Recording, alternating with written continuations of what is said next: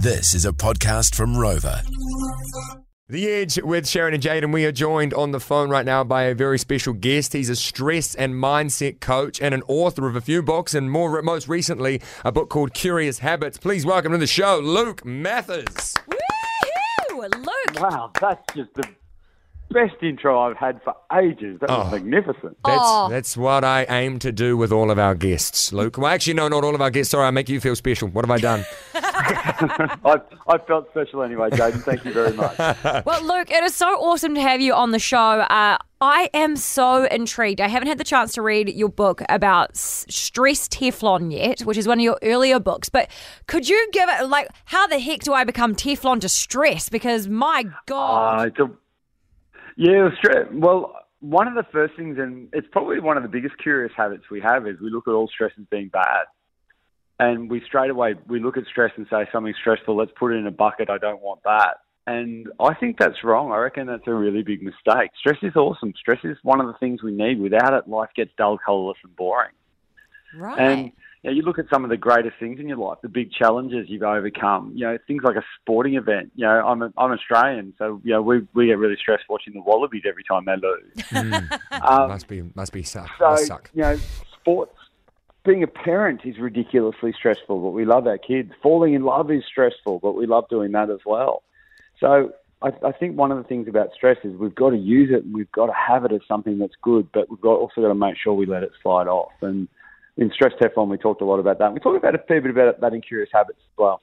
Yeah, because we've got you've got your new book out now called Curious Habits. Uh, if you want to get a copy of this as well, just text book to three three four three, and we'll send you back a link of where you can find it. But you talk about like bundling habits together. What does that mean? Yeah, well, quite often we have habits that we know we should do, and we have we definitely have habits that we want to do. And I like I like to try and work out ways to put those together. Um, I love reading. One of my one of my sort of trademark traits is I want to be curious. So I love reading, and I know I, I know that if I don't exercise, I get a bit cranky, and I know if I don't exercise, I don't sleep well, and and my food goes down the toilet. So what one thing I do every morning for an hour is I ride an exercise bike and I read a book at the, on my Kindle at the same time. Wow. So what I'm doing is I'm doing the ex- the thing I should do, which is the exercise, which is the thing I want to do, which is reading the book, and I'm putting the two of those together, and I'm actually really enjoying it. And why would I not do that every day? So I don't have to force myself to do that. It's just it becomes part of my identity. It's just what I do. Luke, what would you say to someone you know that's got a, a lot of like really bad stress in their lives? You know, someone that's you know perhaps lost their job. There's a family member sick. You know, there's the, the kids are crying. They can't afford school uniforms, things like that. There's a lot of real stresses. How how would you cope with that? First one with that is to be able to sort your biology out in the moment. You need to be able to sort of get my get my head back in the game and get my biology sorted out. Because when when your fight or flight response is full on triggered, so you're you're in fight or flight mode, the part of your brain that actually makes the good decisions and and lets you know what a good response would be comes offline. So everything just becomes reactive. And what happens when we get really stressed is we become defensive and we become dumb. We don't make good decisions. Yeah. So to find, there's a few different ways that you can get your biology sorted out. Um, one is to move. The fight or flight response, you know, is to get us to move. So to go for a walk or something like that is is a really good way to do it. Um, breathing also does it. Your your diaphragm, so breathing into your stomach. I have a, a thing where I get people to breathe as if they've got a balloon in their stomach and they want to blow the balloon up as big as they go and then gradually let it out. And so breathing into your stomach can help. And using your peripheral vision. So one of the pro- one of the things that stresses us out is constantly looking at, at detailed things like phones and screens. So by going for a walk and looking around and looking using our peripheral vision, that can actually calm the farm.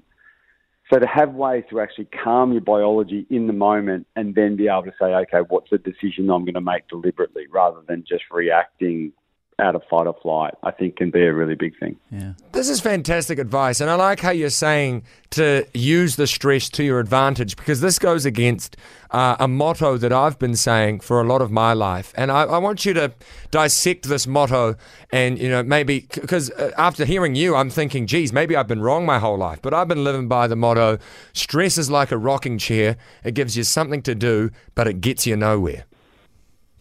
I reckon I, I I've, I've heard that quote before, but I've always heard it with worry. Oh, okay. I don't think stress is like a rocking chair. I think stress is is is more like a jet engine. It can get you fired up and get you do stuff. Worry is like a rocking chair. That's probably Um, right. I worry probably most certainly got that wrong. To act, to actually worry about things is like a rocking chair. It, it, you know, it gives you something to do, but you're not getting anywhere. True. But stress, on the other hand, if you if you have your brains linked together and you're thinking about things correctly, stress can alert you to danger. Stress can and stress can actually make you sort of inspire you to move.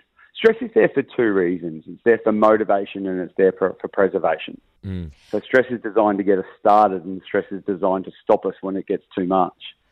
And so what we've got to do is learn to be able to dance between those two.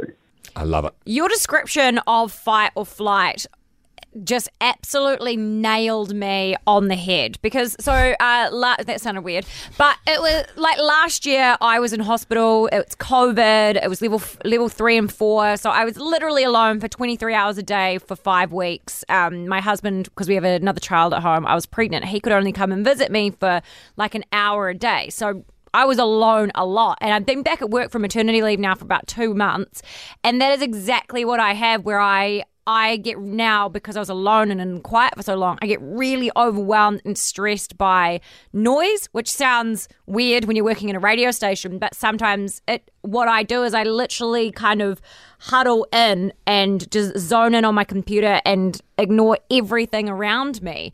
So how can you like trigger your brain to instead of like burrowing in into a defensive mode, get yourself out of that chair to go and deactivate the flight mode or fight mode.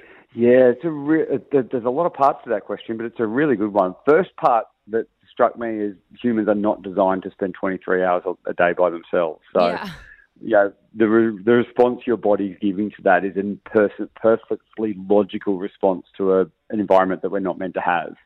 So we're tribal, we're meant to be around people. So it makes sense that you were really stressed in that situation, as a lot of people were. Mm. But so that's the first one. The other, the other one, the word we, the word you used there was trigger, and we use the word trigger a lot, particularly when it comes to anxiety. And I think we've got to we've got to get a bit curious about that as well. So have a think about it. When you pull a trigger on a gun, how much control over the bullet have you got once you pulled the trigger? Absolutely none. Mm. None. All right. And one of the things that happens with the stressful response that we get is that we use it as a trigger to say, oh, no, this is terrible, this is terrible. And our default is always to be defensive and that it's going to be bad. We go straight away. We all, I have a thing I call the fork in the stress road. And it, we always come to the fork in the stress road. And with, if we don't think about it, we're going to take the threat road every time. But there's always a challenge road as well. And we've got to be aware when we're at it. So hmm. The second book I wrote was called Reset, and um, in Reset, I we had a tragedy in that one of my daughter's friends, she had these same friends since she was six, you know six years old, and one of them moved to a new school and never found her tribe and sunk into a deep depression and horrendously took her own life, which was just awful to have happen to a friend of your 16 year old daughter. And the second book I wrote with Ali, Ali, it was Zara's best friend. Zara was the girl that, that took her own life, and Ali was her best friend. And Ali and I wrote a book together that was about teenagers and stress, and it's called Reset. Um, you can actually download it for free from my website at lukemathers.com.au, so it's completely free. Um, and we wrote a book that was all about that. And one of the things we came up with was a process that Ali called catch, wait, and reset. And it was to catch the physical sign that you're feeling stressed. Mm-hmm. What, what do you think yours would be, Jaden? What would be the physical sign that you're feeling that you're feeling stressed Oh, your body? What would your body tell you? oh, gosh. I I honestly can't even think. I can tell what yours is. What? Just by working with you, you start um like rubbing your nose heaps all the time. No, I'm telling you right now, I rub my nose heaps because it's real. It, it's itchy all the time. And then you thought my putting me putting my hair behind my ear, but it's because I've just got this one strand that's so annoying that I always have to put behind there. Mine But something like touching your nose, Mm-hmm. that that's actually a protective mechanism. You're putting your hand across your face, so you're, Right. you're protecting yourself a little bit with that. So what you could do is you could use that that physical sign that I'm touching my nose instead of that being a a, a trigger that you're feeling anxious, that mm-hmm. could be your cue to get curious about what's going on and what are my options here. Wow. So the what Ali and I came up with was catch, wait, and reset to catch the physical sign that you're stressed. Mine's normally to get those little knots under my stomach, which a lot of people get that one. right. I hold What my would breath. yours be, Sharon? Mine is I hold my breath. I notice that I um I'm like when you were saying the diaphragm breathing before, I start um holding my breath as I'm doing things. Like if I feel stressed and busy, I'll notice that I haven't breathed for a while. and when I do Yeah, breathe, right. it's really or you shallow. breathe really shallow, just in Yeah. the top part of your chest. yeah.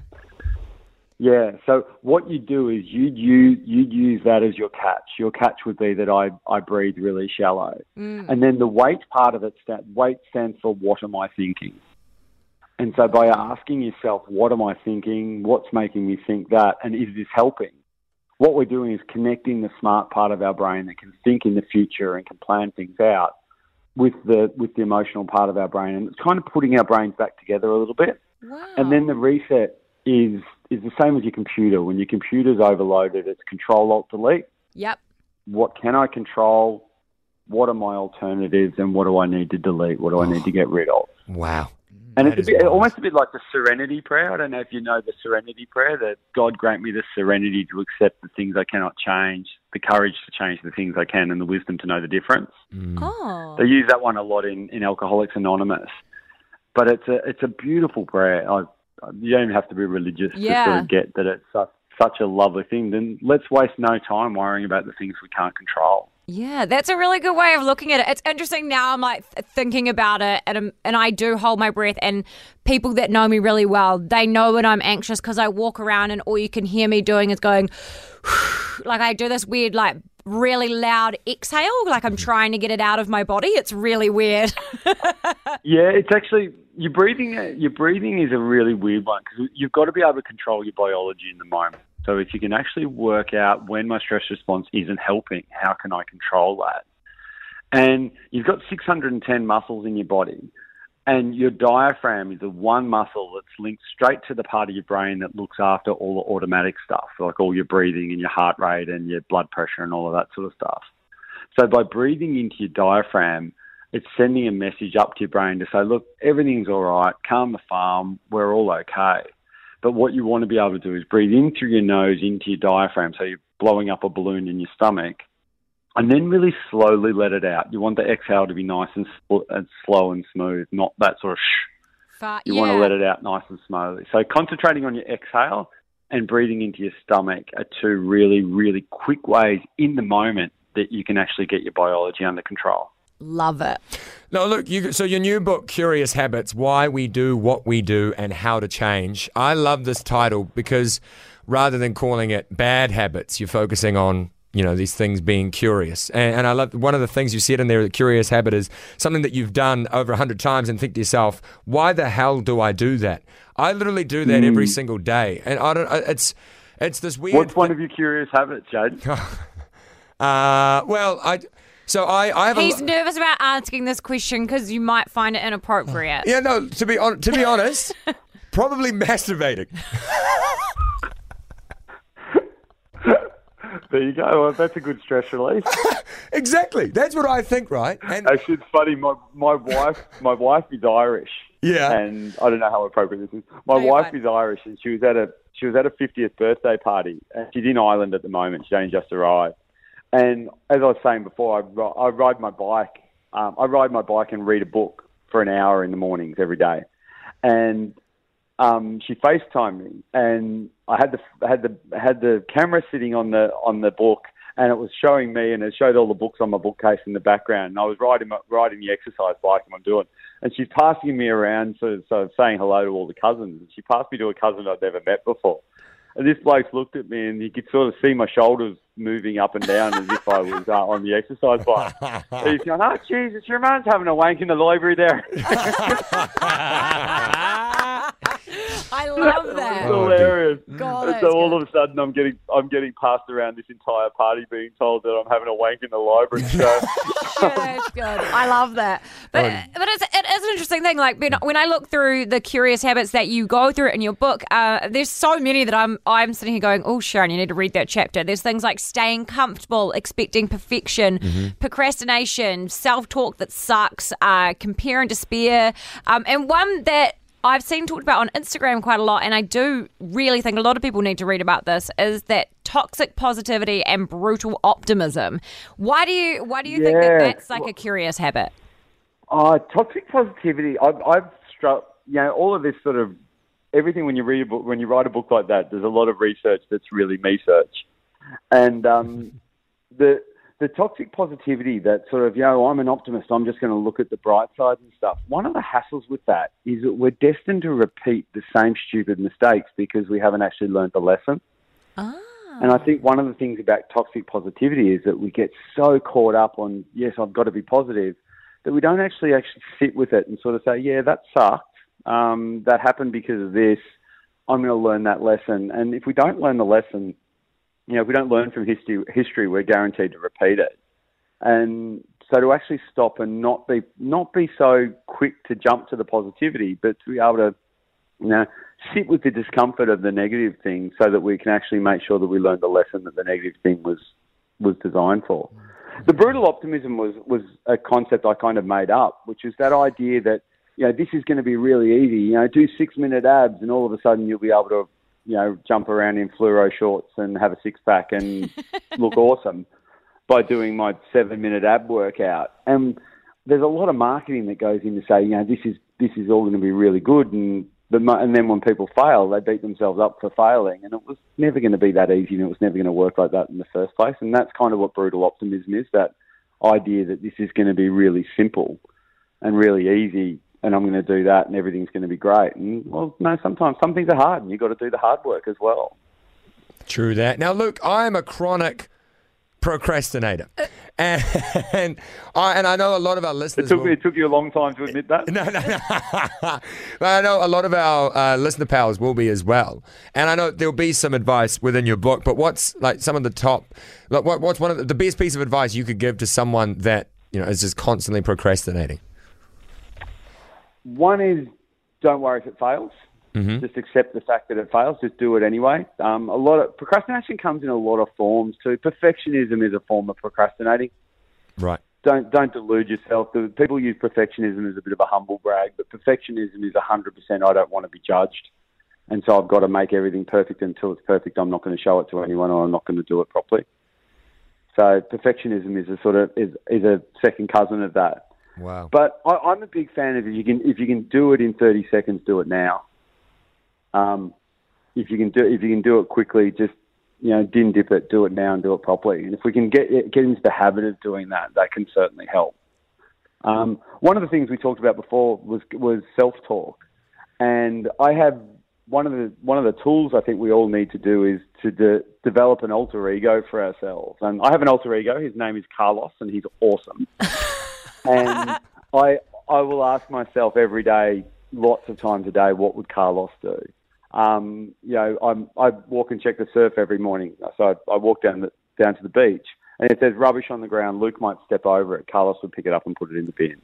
so what would the better version of you do? And the better ver- version of Jaden would not procrastinate. He'd just do this thing that needs to be done. Right. I like that. Wow, this is So so to be able to connect, to get really clear about what the best version of you is, and then to connect with them when you're making a decision on whether you're going to do something or whether you're going to procrastinate. I think that helps a lot too. It's helped me a lot. This has been Amazing. so amazing. Like I already went to therapy this morning and now I've had this chat with you. I just feel like my brain has had such a good time today. It's, and it's interesting they all kind of like marry together. Like my therapist taught me this thing today where it was um, validate, validate, validate, change. And where you're kind of, and it's kind of what you were saying before when you're like, yeah, that does suck, it does suck, and then you kind of fix the problem Wow. Yeah. rather than just like being positive straight away, like actually sitting in it for a second. Yeah, you got. I think you've got to sit with the shit a little bit sometimes. Yeah. We've got to, we've got to be okay with that. And I'm I'm the eternal optimist. I live in a place called Lukeland where unicorns fart rainbows and everyone's nice and everyone looks after each other and everything's wonderful. But And the hassle with Luke Land is Luke still does stupid shit that he shouldn't do. So the moment you can actually sit and learn from the mistakes and learn from the other things, you know, the better you're going to be. Oh, you are absolutely incredible. Now, if you want to get your hands on Luke's book, it is called Curious Habits What Do We Do and How Do We Change? Uh, you can text book to 3343 right now. We'll fire you back a, a link so we you can get your hands on this, get it on your Kindle, and you'll also see Luke's other books there as well. So I highly recommend that's book to 3343. Thank you so much, Luke Mathers. You're amazing. Sharon and Jaden, it's been a pleasure. Thank you very much. I'm enlightened.